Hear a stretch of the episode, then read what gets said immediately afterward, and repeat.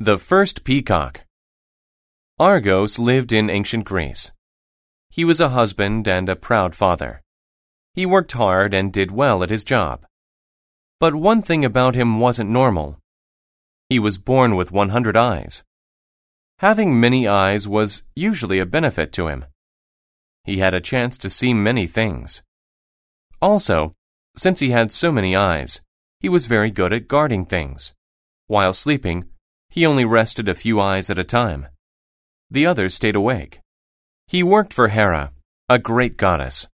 His primary function was to guard a special cow. The cow was very important to Hera.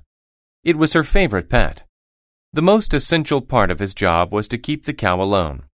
It had to be kept separate from all the other cows and far away from people. This was an easy job for Argos. The cow just ate grass all day. But the god Zeus wanted the cow. He wanted to take it away from Hera. He had a plan.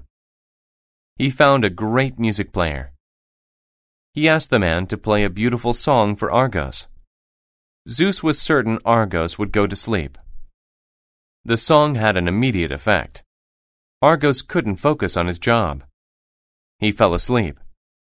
Zeus saw this, and he took the cow. Hera was very angry with Argos. She turned him into a peacock. She put his many eyes on his tail.